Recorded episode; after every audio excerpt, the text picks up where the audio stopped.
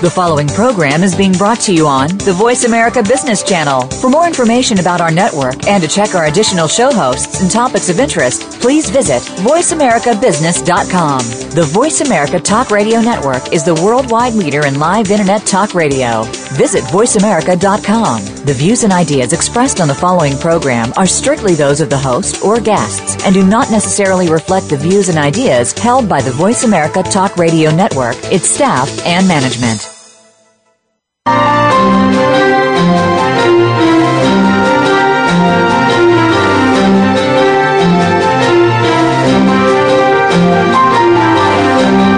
You are a visionary.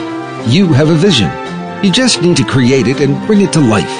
Welcome to Visionary Leader Extraordinary Life with your host, Kate Ebner. Our program will be an hour of inspiration from leaders who are making their visions happen, and will set you on the path to having a big impact through your leadership and the life you really want. Now, here's your host, Kate Ebner.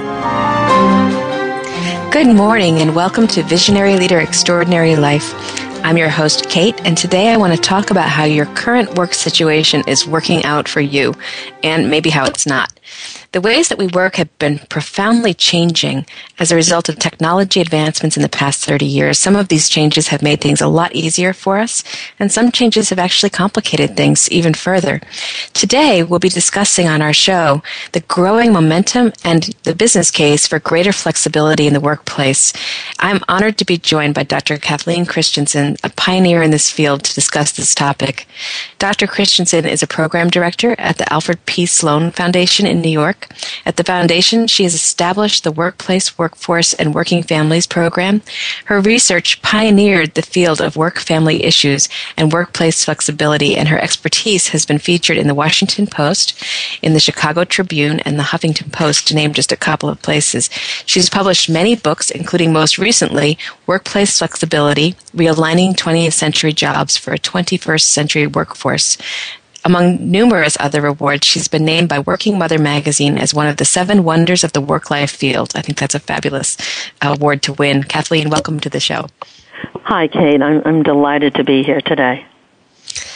Well, it's been actually uh, fun, uh, Kathleen, to just even read your um, history of, of, your work and your accomplishments and to think about um, the topic of flexible work, which is so near and dear to so many of us. Um, before we dive in, could you tell us just a little bit more about your background and, and how you got so interested in this, this issue such that you became really a front thinker on it? Sure. Um, in the early 80s, I was a, a newly minted professor of psychology, and I was very much interested, and, and probably in part because of personal interest, but I was very much interested in how this really first generation of working professional women were handling the dual responsibilities of work and a family when they started having children. And so I started um, a relationship with Family Circle magazine and did a survey on women who worked in their homes. And we got the largest non-organized response that Family Circle had ever seen. 14,000 women responded. And what really blew me away was that 11,000 of these women said they wanted to talk. They wanted to really talk about what it was like for them uh, in balancing work and family, but also more specifically what it was like to work at home. So I traveled around the country interviewing well over a hundred women in their homes, learned a lot about what they were doing, but walked away with this very clear sense that for many of these women, if not most of them, the reason why they were working at home, starting their own businesses at home, was because they could not get the flexibility they wanted or they needed in the, the business workplace. And that includes both for-profits and not-for-profits. And so they were trying to gain more control over when, where, and how they worked by starting their own businesses.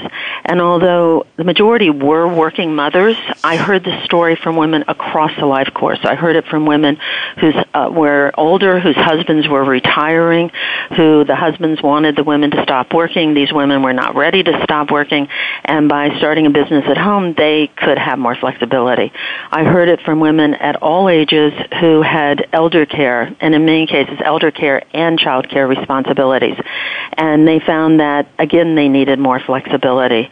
So that really, those, those experiences of talking in depth to these women, looking at the 14,000 who responded, really had a, a searing impact on me and uh, a growing realization, with a growing realization that women really needed and wanted more flexibility in how, when, and where they worked. Um, and, but it, as time went on, it was clear it wasn't just women. It was people mm-hmm. with disabilities. It was people who wanted to practice their religion. It mm-hmm. was um, members of the military or the returning military who, in many cases, had health issues. So that flexibility really became an issue that was a defining issue for men and women across the life course. You know, that's so well said, and I, it really is consistent with what I see in the work that I do in the workplace with men and women, with women and men, I'll say. Um, and certainly, I, I think you just described it as a defining issue. It certainly has been the defining issue for you. What what grabs you about this? What makes you passionate about this, Kathleen? I think people have so much potential, and they want to succeed. They want to succeed at work. They want to be able to give it their all, but they also want to succeed in their, their private lives. And the structure of the workplace that really demands um, people showing up, the sense of presenteeism or face time, is really counterproductive for many people in the sense that if they could just alter the beginning or the uh, the start time or the end time of their days, if they could work a full time week in four days as opposed to five days, if they can afford to and can cut back hours, they feel that they will be much better able to be that equally successful person that they want to be. And and so I guess at heart is the sense that people I have great faith in people's positive orientation in their lives, their ability and, and desire to really be successful in every sphere. And so it is frustrating to me to see situations that basically impede that success as opposed to facilitate it. Mm, yeah, I, I, I like how you said that, and I can tell just listening to you how committed you really are to that. And I wonder, you know, when we think about this, you know, really capable, talented people who really want to be working and in the workplace, but are finding that the um, the, the requirement of being, you know, present a, particular hours of the day, let's just say nine to five, or often it's much longer than that, really, really interferes. It almost sounds like you're saying, you know, let's redefine success. Let's redefine work and let's redefine what a successful work could look like. Is that true? I would say that is true. I would say let's redefine success in general. Um, I think that for particularly we see for the millennials and the younger generations, um, they've watched their parents. They've seen in many cases their parents give everything to their job, sacrificing a great deal at home and family, and then face being laid off, as happened to so many people, particularly men, in the great uh, the Great Recession. So, I think people are saying, "I want to to give it all at work, but work is not all that there is to my life, and I want to be able to have a life that's satisfying in a number of dimensions. And the the irony is that if people can if employees do have more of an option to control when they work or how many hours they work and employers recognize that by enabling that, they're going to get a much more engaged and ultimately a more productive workforce than if they continue to have this emphasis on face time and rigid work hours. Hmm. That's interesting. So you're saying that, you know, employers who are willing to allow flexible work gain loyalty in exchange. And it, and it seems to me that in conversations I've heard over the years, there's sometimes an, um, apprehension that if we give them the flexibility, well, you know, they'll who knows what they'll be doing at home or wherever they are. We, we, may, we can't control that. You know, you're saying it has the opposite effect. From the, the research and the case studies that we've supported, it really does have the opposite effect. if both people enter into the arrangement with good faith that that there is a business case to be made for them having flexibility and that they really are committed to to to getting the work done and to getting it done in the best way possible. Yeah, so I mean this com- is not an I mean the problem is is if flexibility is seen as entitlement where mm-hmm. people just think, "Oh, I can just work whenever I want." that can really backfire for not only that person but for other people on that work site. So it really needs to be an arrangement, a flexible arrangement that has something in it for both the employer and the employee. If it's too one-sided, it will not be an effective arrangement. Yes, that's a really good point. And I think you're, you know, I like how what you just said about, you know, under, that for the employee not to see flexibility as an entitlement, but actually to make sure that it's actually working for the employer, just as the employer takes the um, measure to to allow for flexibility, having faith that the work is going to get done and maybe even get done um, with an even greater commitment.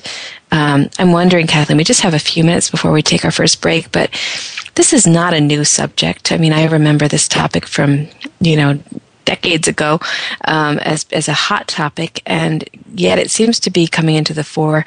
Could you just give us a brief history of, the, of flexible work and connect us to the current trends? The the notion of, of flex time, which is the basic fundamental block of flexibility, really uh, started in Germany many many decades ago, and it was adopted in the United States initially um, by the federal government, and so the federal government in the 70s was actually supporting research on the effectiveness of flexibility in terms of business outcomes, and employee outcomes. So we're really going back probably 50 years for uh, the the initial roots of when people began to think about flexibility. I would say that there was real there began to be interest in the early 90s um, as a parallel to a concern a growing concern about uh, child care and the provision of child care but that only in the last probably seven or eight years has this really been an issue that's getting much more on the public agenda. And and you know as as as the agenda as the issue becomes more on the public agenda, um, you made you made a comment about the millennial generation, you know, seeing their parents working really hard and potentially losing their jobs or, you know, through the Great Recession and just sort of the, maybe the disillusionment with the idea that career is everything or that there's safety and that there is such thing as a secure job. Um, you know, briefly, can you comment on, on how the millennial generation may be impacting this is, this issue right now? From all the, the evidence that I've seen, the millennials really do want to have a full life. They want to be able to work hard, but they want to enjoy the other dimensions of their life. And so one way to do that, and that's being supported by uh, the move towards a more global economy, is to have more flexibility in when the hours are that people are working and where they're working, if they're working at home or if they're working at another work site, so that they basically are looking at a life that is not just defined by the nature of work. Um, there's been some concern that this generation may not um, place promotions and advance, uh, advancement as high as, as other generations. I don't think that's the case. Mm-hmm. I just think they're not willing to um, sacrifice all of their life for their work. Well, that's that's uh, you know certainly in line with the research that we've been exploring um, at the Nebo Company and also at the Institute for Transformational Leadership around the millennial generation, and uh, it's probably to our benefit that they're putting down this line. So we're going to take our first break. You're listening to Kate Ebner. I'm speaking today with Dr. Kathleen Christensen, and we'll be right back.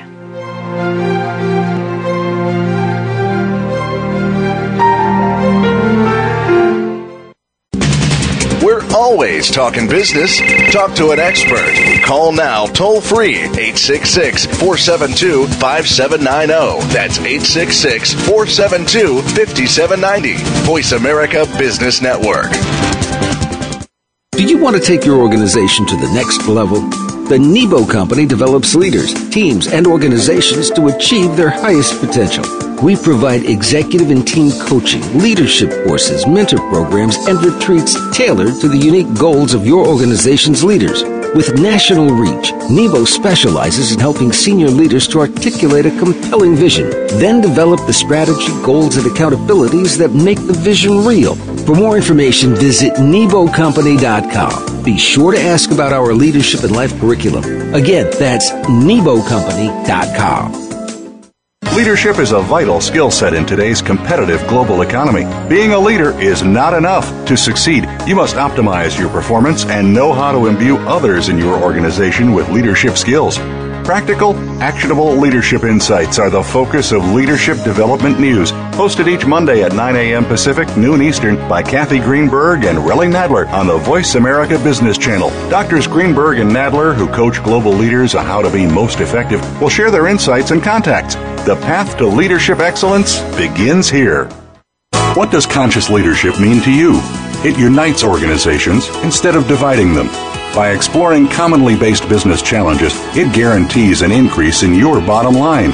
Tune in to Minding Our Business, Creating a Spiritual Economy with your host, Nadine Rogers. Each week, we'll hear from business leaders and learn from their strategies. We'll talk about personal and organizational best practices that you can learn from, and we'll hear from you. Minding Our Business airs live Mondays at 11 a.m. Pacific Time, 2 p.m. Eastern Time on Voice America Business.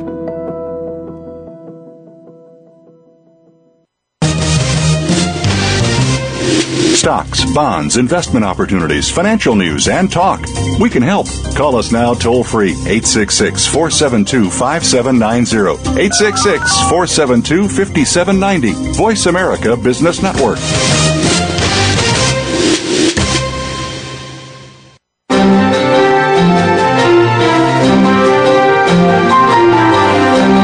You're listening to Visionary Leader Extraordinary Life with host Kate Ebner. We'd love to hear from you. Pick up your phone and call into 1 866 472 5790. That's 1 866 472 5790.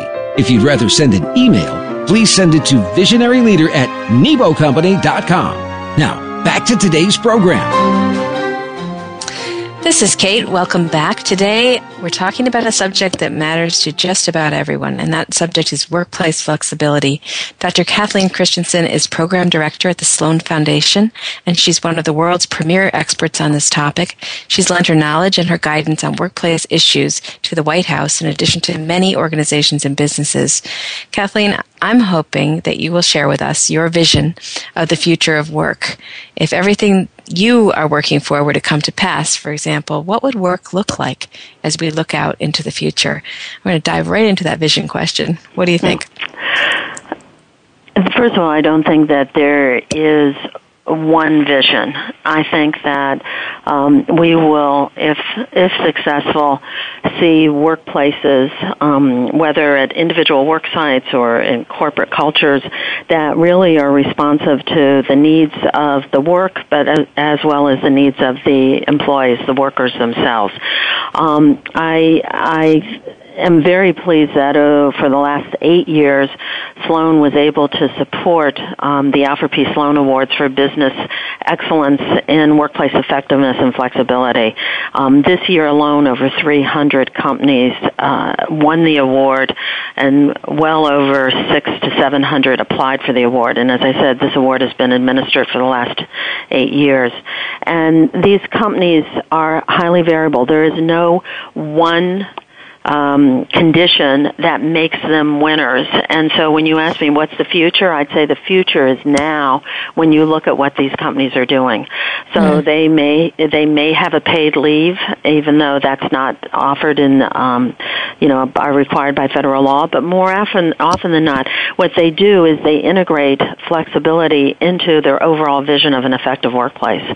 So they they will work out schedules that meet the employer and employee needs. They they will ensure that there's training. They will ensure that um, there is support for workers if they are trying to change da- jobs or in some cases um, downshift as they move towards retirement and phased retirement.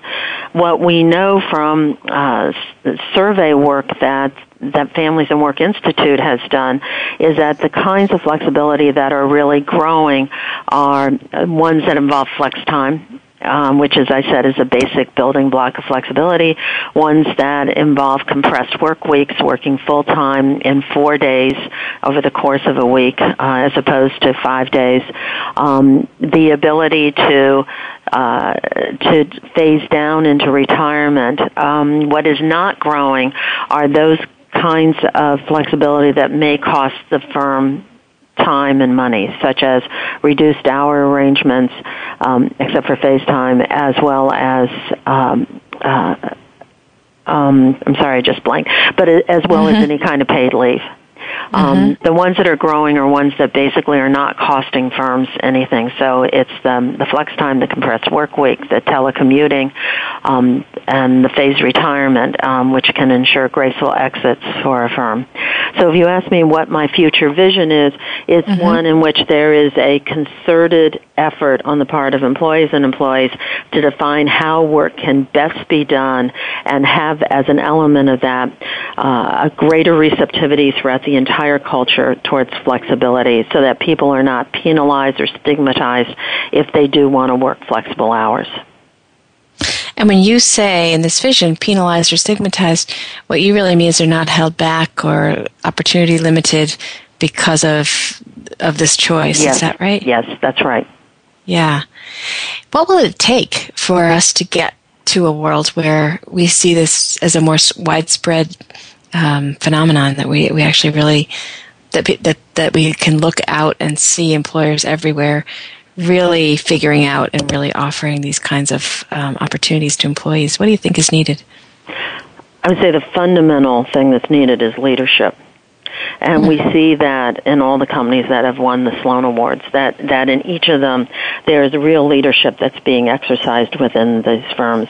It could be at the CEO level, it could be at the HR level, it could be in many cases at the level of the immediate supervisor, that they take a hard look at how work is done and they take a hard look at what's going to keep their employees the, the most engaged that they can be and they figure out um, uh, a scheduling approach that really works for for them and getting the work done as well as for all the workers. And it's not a one size fits all. So even though this nine to five rigid hours is a one size fits all, there is no one size fits all flexibility. People have different needs and their needs can change over time. But what but they've always got to look at what their needs are in light of what the business needs are. Yeah, you know that's that's that's a you go back to that point again, and I think that's where I've seen it break down. Actually, is when um, when people's needs are, um, are, are you know when people are believing that you know what I need, I should be able to have, or you know, the company doesn't offer it, but it's what I need, so I should be able to have it. Um, versus really putting one's needs in the context of what the business can do, what the business right. can, can be, and of I, course that does require that kind of um, that kind of uh, creative optimization that is going to be customized probably across organizations.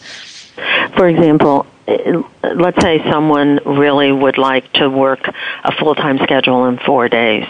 You know, it's not enough to go in and say, I really need that fifth day because I have to take my mother to the doctor. It's the best time for me to run my errands and I want to pick up my child at school. All of that is, I'm sure, absolutely true and absolutely valid. But that's not going to be sufficient to win support um, for it by your manager or, or even HR, which whole mm. philosophy is to find win-wins.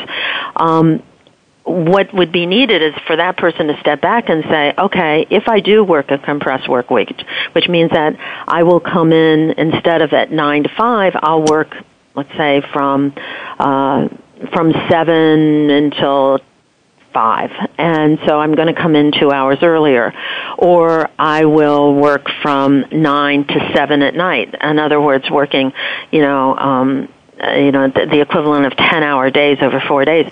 Well, the argument could be made to one supervisor or to HR. It's like, look, you'll ultimately save on overtime because if I work until 7 o'clock at night, I'm going to be able to man those phones. I'm going to be here in case something shows up um, that needs to get done. So you're not going to have to hire someone to come in.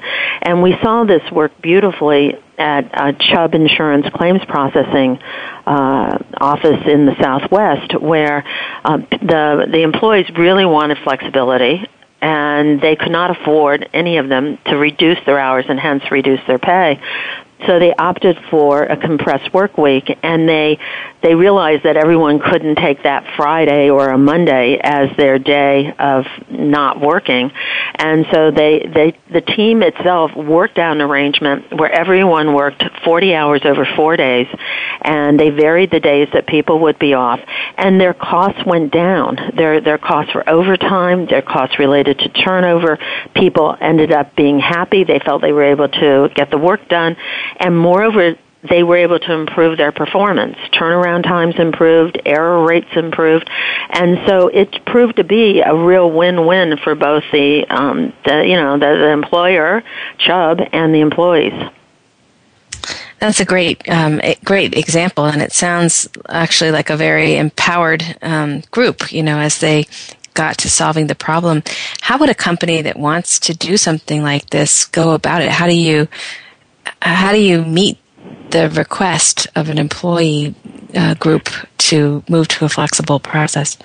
Well, I think many many middle managers and direct um, supervisors feel frustrated because they they may be getting requests from 10 different people on their team to work different hours. And and these managers themselves may have really been crunched as a result of the the recession to trying to do more with fewer workers. So I, what what has worked effectively is not to just have these requests be one-offs, but rather for the team to be, and to use your your term, Kate, empowered to work it out as a team. Okay, so you want flex time. You'd like to be able to come in 20 minutes later and leave 20 minutes later. Okay, you'd like to work a compressed work week. Well, the teams know the nature of their work probably better than anyone else.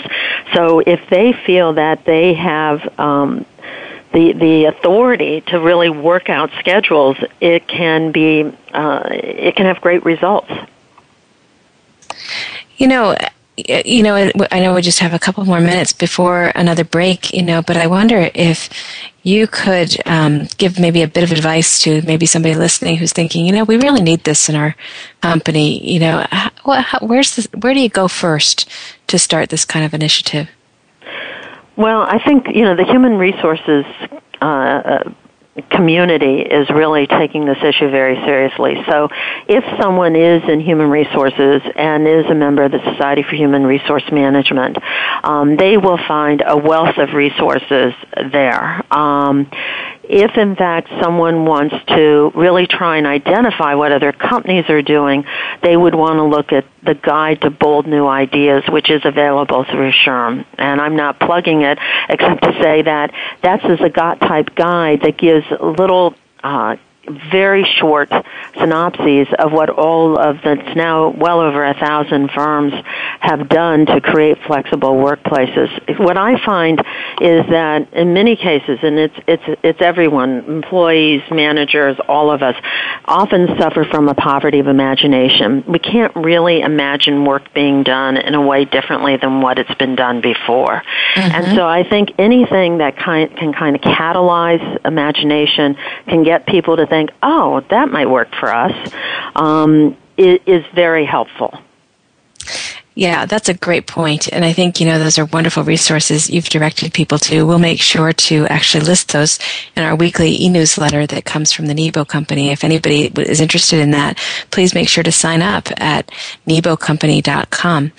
I'm talking today with Dr. Kathleen Christensen, one of the world's leading experts on flexible work. And we're going to be back after this break to talk more about how, how the world is changing and what you can do in your situation. We'll be right back.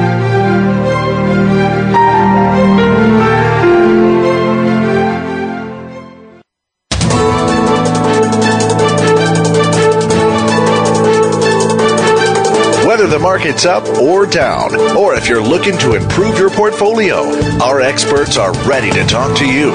Call now toll free 866 472 5790. That's 866 472 5790. Voice America Business Network. Do you want to take your organization to the next level? The Nebo Company develops leaders, teams, and organizations to achieve their highest potential.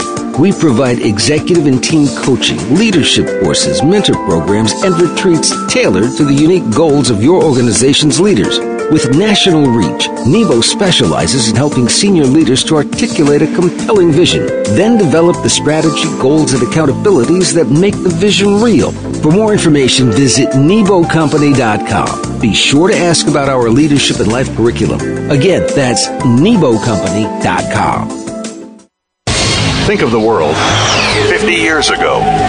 Now think of this same world and how it'll be 50 years from now. Did you know that if the world's population continues to grow at its current rate, our children and grandchildren will only have 25% of the resources per capita that our parents and grandparents had? We must preserve the foundation of a quality standard of living. That foundation starts with Go Green Radio. Join your host, Jill Buck, for Go Green Radio every Friday at noon Eastern, 9 a.m. Pacific on Voice America. Up to date business and financial news. Call now and get the financial information you need. 866 472 5790. 866 472 5790. The experts are here. Voice America Business Network.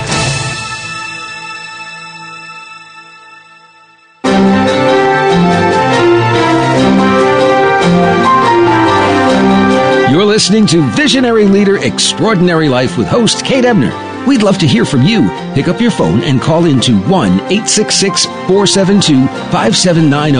That's 1 866 472 5790. If you'd rather send an email, please send it to visionaryleader at nebocompany.com. Now, back to today's program. I'm Kate Ebner, and I'd love to return to our conversation today about workplace flexibility with Dr. Kathleen Christensen. Kathleen, you've um, shared such a fantastic vision for us to really contemplate about, you know, a world of flexible work where it's a win-win, you know, for employers and employees.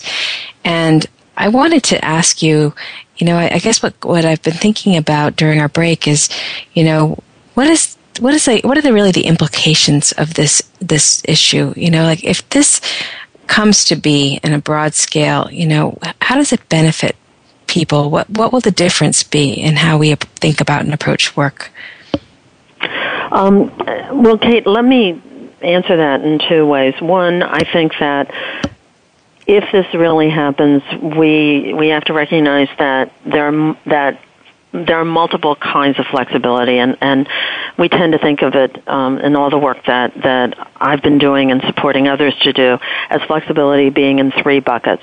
So there's the first bucket, which is day to day flexibility, and I've talked a lot about that. It's the ability to continue to work full time, but to have more flexibility about when you start your days, how many hours you work, where you work, if you're going to work in the office, if you're going to work at home, and what combination thereof. So most people don't work at home five five days a week unless they own a business. They work at home some days and in the office some days. So that's day to day flexibility. And then there is time off flexibility. And there's short term time off, such as paid sick days for people. There's longer term time off, such as we've had since the mid 90s of the Family Medical Leave Act. And there's a major um, effort afoot in our country to have it be paid family leave. And then there's career flexibility. Uh, and by that I mean the, the conventional notion of a career, at least in the professions, is you get on sometime in your 20s and it's a straight line trajectory and you get off in somewhere in your 60s. And the reality is for most people, their careers are much more jagged, and by that I mean it graphically, not emotionally. I mean they may accelerate, then they may plateau, they may need to step out for, you know, a few weeks or in some cases a year for health or family reasons. They may come back on, plateau, accelerate. In other words, we have to think of people's careers as really being much more, we have to be much more realistic about what those careers look like and step back from this template of it's just a straight line trajectory that's unforgiving and you don't have any opportunity except to go flat out every day, day in and day out. So there are three kinds of that flexibility of, of, flexibility, and they all can collectively have a major impact on how work is done. And this has been brought home to me by so many stories that I've heard from different people. And, and one that I, I particularly remember was a single mother had she had two children aged five and seven she worked at a nursing home that had rigid hours and she had to be at the nursing home at 8 a.m and if she was late she would be docked and after being docked a few times she could be fired. As a single mother she couldn't risk that. Her kids on the other hand both quite young, had to be at school at eight o'clock, and the school was in opposite direction from the her workplace. So every morning, she she told us that she would take her kids to the public uh, bus stop, and she would cry because she knew she was putting her five year old in the care of her seven year old, and they were going to take that bus to school by themselves because she had to get on a bus in the opposite direction to go to work. If there was any way she could have clocked in at eight twenty or even 8:30. She could have taken her kids to school and gotten to work and been on time and showed up really ready to work. As it was, she was getting to work a nervous wreck. Like did my kids make it? You know, are they safe? Are they in school? And so rather than starting her day fresh and focused, she was starting her day distracted and worried. And those kinds of, of cases to me and, and stories just really bring home the point that for most people, the kind of flexibility that would make a profound difference in their life is a small thing. It's not a big thing. Was there any reason why she couldn't doc, you know, uh, punch the clock at 8:20 and punch out at 3:20 or 4:20, whatever was her normal day, as opposed to just at 3? Um, and and it could have actually provided more coverage during the changeover from one shift to another. So I think that there are a lot of stories like this, and and they're not just stories about working mothers. I mean, in the disability community, a leading advocate who is um, has a disability himself has said, if we could get flexibility in the workplace, it would be the most radical thing that could be done for the the disability community. Because right now, when they ask for flexibility, it's seen as a com- an accommodation, and so they're being singled out. When, if in fact this became the the level playing field for everyone, then they and everyone else would would have the option of working more flexibly. I was thinking about, Kathleen, the, the, power of the stories that you just told, and I was thinking about the way that the um, that single mother putting her kids on the city bus, you know, that how that 20 minutes could make such a difference. And we tend to kind of conflate these issues into these big, you know, policies and yet, what you're saying is small accommodations and maybe the policy of appropriate small accommodations could really, could really, really help. Um, I wonder, Kathleen, you know, the um, so often I worked for many years in, in a strategy consulting firm, and I understand the challenges that businesses face. And I know that to really convince an organization to make accommodations, there needs to be a very strong business case for that. You need to be able to show that it will work, that it won't result in less productivity. Has a business case been made on flexible work? Can you speak about that? Yeah, that's a really interesting question because, in fact, what we really worked uh, on doing from the early 2000s to now is reframing flexibility away from being seen as an accommodation, something that's nice to do for someone, um, to in fact it being a strategic business tool. And there have been case study, there have been studies done that make that business case.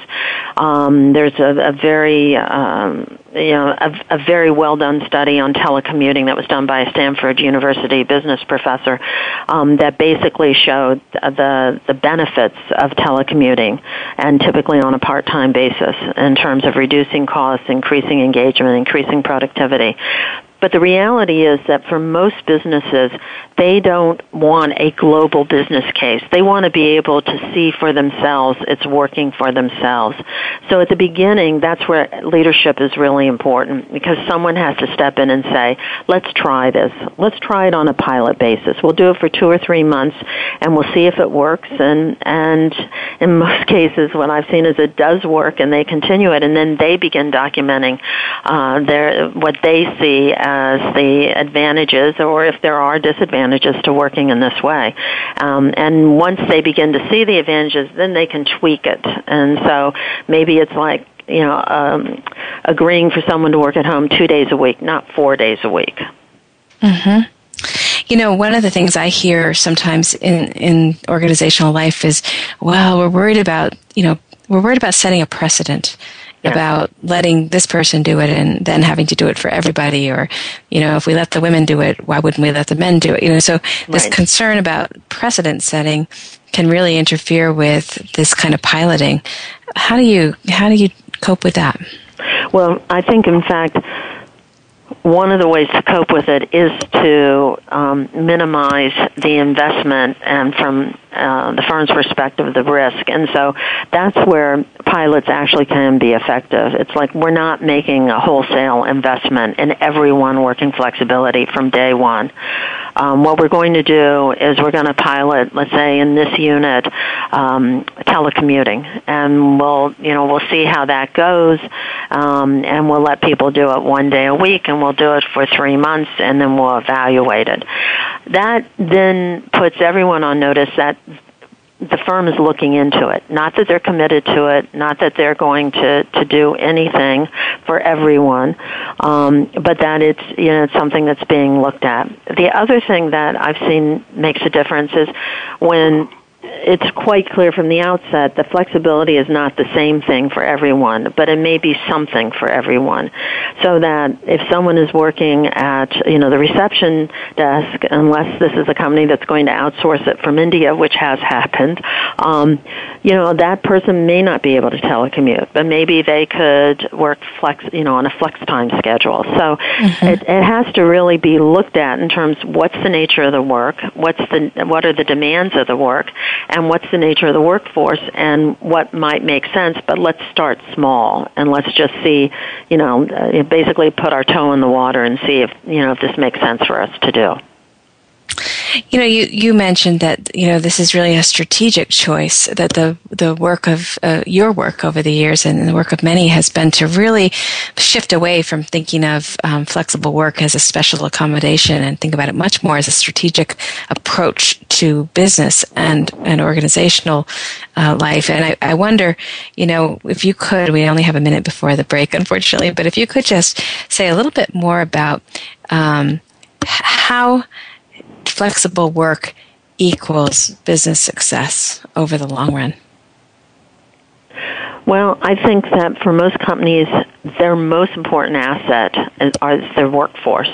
And if they've got a workforce who wants to get up every day and come into work and be excited about being there, and even if not excited, be committed to being there, then they are making a major investment that's going to pay off for them in a variety of ways. Fantastic. I love I love how succinct you were given the short time we had and I think you really hit the nail on the head in saying, you know, as uh, our, our people are our most important asset. And so looking at this um, issue could really put you ahead. And I do know that there are a lot of firms out there who are very proud of the flexible policies that they've created and how well they're working.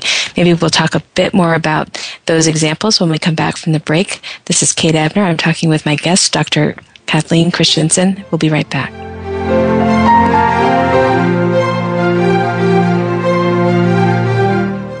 Save on your prescriptions with the RX Savings Plus drug discount card offered by Voice America.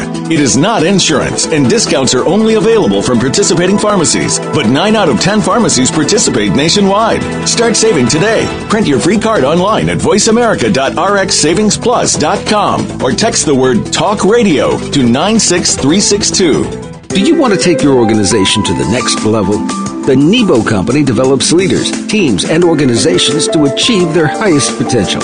We provide executive and team coaching, leadership courses, mentor programs, and retreats tailored to the unique goals of your organization's leaders. With national reach, Nebo specializes in helping senior leaders to articulate a compelling vision, then develop the strategy, goals, and accountabilities that make the vision real. For more information, visit NeboCompany.com. Be sure to ask about our leadership and life curriculum. Again, that's NeboCompany.com. Think of the world 50 years ago. Think of this same world and how it'll be 50 years from now. Did you know that if the world's population continues to grow at its current rate, our children and grandchildren will only have 25% of the resources per capita that our parents and grandparents had? We must preserve the foundation of a quality standard of living. That foundation starts with Go Green Radio. Join your host, Jill Buck, for Go Green Radio every Friday at noon Eastern, 9 a.m. Pacific on Voice America. Up to date business and financial news. Call now and get the financial information you need. 866 472 5790. 866 472 5790. The experts are here. Voice America Business Network.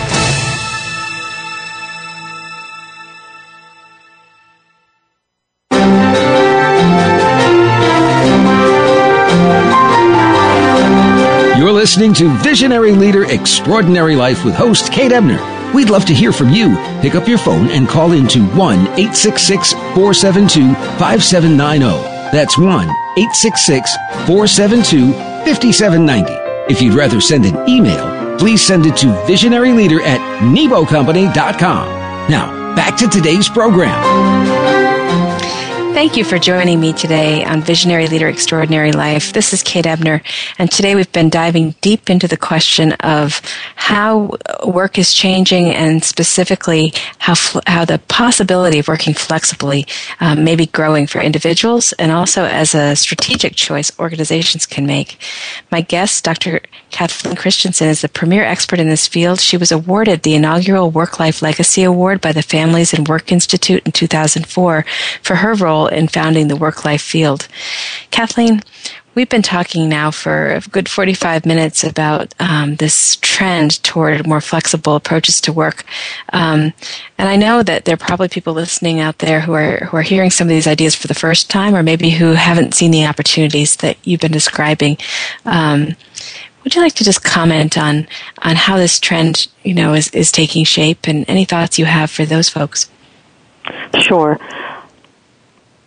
I think what what has struck me in uh, almost thirty, I guess, just about thirty years that I've been looking at these issues, is the degree to which people still see the challenges they face in addressing work and family needs as private problems, problems they've got to solve on their own, and they don't talk about them, and they they feel like if they don't solve them on their own, that they're in effect a failure, that something is, that something's wrong with them.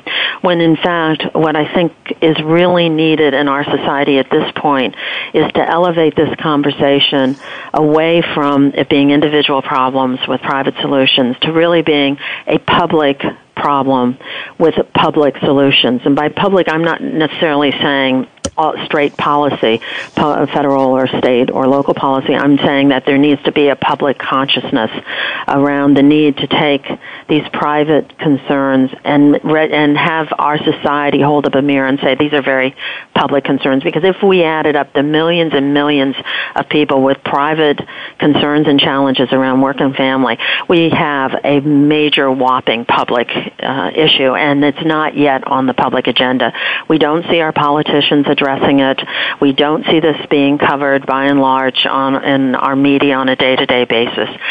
And yet, I feel deeply that there is a profound desire on the part of, of Americans to really talk about these issues, and I see evidence of that in the last year, um, starting with Anne Marie Slaughter's piece in The Atlantic, um, in which she said why women can't have it all. She posed that question, and and her response is one that I definitely relate to, which is we need more institutional supports. We need workplaces that provide more flexibility. We may need policies that provide, you know, compensation if people have to take a leave for family reasons. Um, and within days, she had a million hits on her article. Um, that was followed by the book uh, that Sheryl Sandberg did on Lean In, which took a complementary perspective, but was one in which women should lean in. They should claim a place at the table, and they should do it. Um, and they should marry a, a partner who is going to be supportive. Um, and then the third real kind of third rail uh, person in the last year was Marissa Myers, who, uh, for very clear and understandable business reasons, said telecommuting isn't going to work now for Yahoo. Each of these women, in effect, catalyzed a major public reaction, which to me said people want and need to talk about it.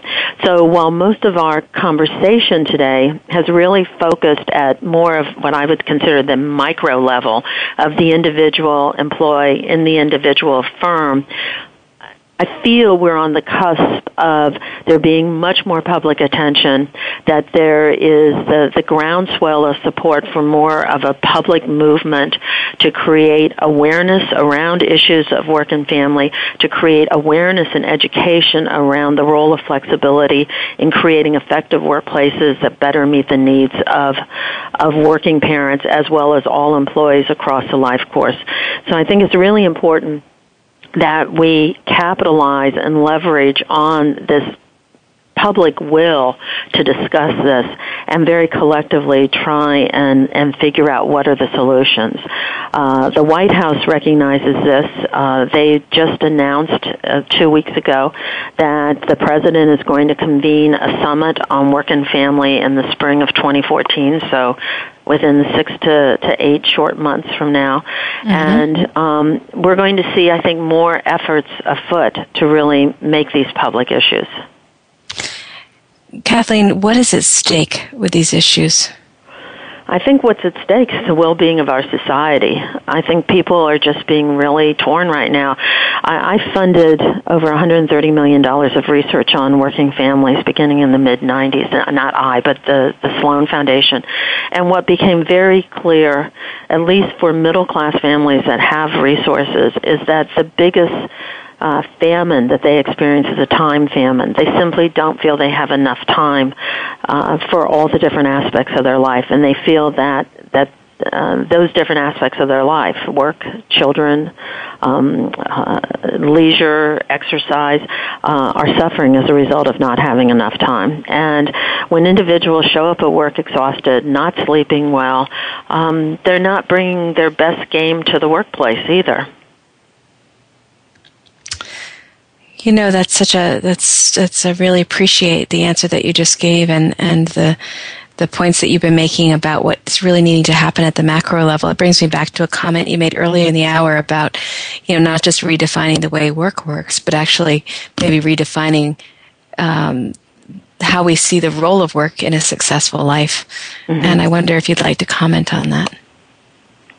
Well, I think you know I, I've firmly believe everyone has to make their own choices about the role of work. For some people, it's very tied to their identity and it's it's immensely gratifying and satisfying. For other people, it's something that's endured and one has to do in order to, you know, uh, make sure that the the rent's paid and the and food's on the table. So I think everyone's really got to come to terms with the role of work. Um, but you know, as, as Freud said, there are two major forces in people's lives, work and love. And I think that in a society in which uh, long work hours um, have become the norm, where there's an increasing permeability between uh, work and personal lives because people are so tethered to technology, they've got their, their smartphones with them all the time, they now have iPads and, and, and laptops with them all the time, that um, you know that that work is crowding out other aspects of their lives and i think people want a rebalancing at this point nothing is ever balanced perfectly i don't like the notion of balance but i do think that there needs to be a recalibration about for many people about uh, their, their how their energies go into work um, how they can be channeled most effectively and how their energies go into other spheres of their life. I would love to. Um, I would love to let our listeners find ways to follow the work that you're doing, and also maybe just to um, to support the trend. You know, to support this idea of a movement that you've introduced to us today, a movement toward a more flexible workplace. What do you recommend for those who are interested in staying with this issue? Um, I, I, would welcome them to stay with it. Um, I think that there are uh, a couple uh, possibilities for people to stay engaged, and hopefully in the very near future there'll be uh, another major opportunity. Uh, at the Sloan Foundation, we have supported the efforts towards building much more of a national initiative around workplace flexibility. We're in the midst of, of laying the groundwork for that and hope and intend to launch that in uh, 2014, closer to the early to mid part of the year. And that is going to have as its primary goal uh, really setting up the conditions for making workplace flexibility the standard of the American workplace. So I would encourage people to I, to um, watch for my blog on Huffington Post. I will be, as we're going public, really describing that in much greater detail, and um, and that's probably the best way for now because then I can also provide an email where people can uh, send in their their names and their addresses and indicate their support. Fantastic. Um, and and there's a, a an effort now that's just being launched on work it's called work flexibility. And they're trying to to raise a million people in support of work flexibility. And so if you go it's a, a Facebook effort. If you go on that um, it's a small ask. It's just saying you like work flexibility and one can do that. But well we'll um, we'll, uh, we'll participate in that with our company actually Kathleen. And I know we're we're at, we're at the end of our hour right now. Um, unfortunately I like we're gaining momentum as the hour goes. You know, more excitement as as listening to you. Um, I want to just say thank you very much for joining us with this important topic this morning. Um, my guest today has been Dr. Kathleen Christensen of the Sloan Foundation. Um, this has been Visionary Leader Extraordinary Life. Kathleen, thank you for being with me. Thank you, Kate.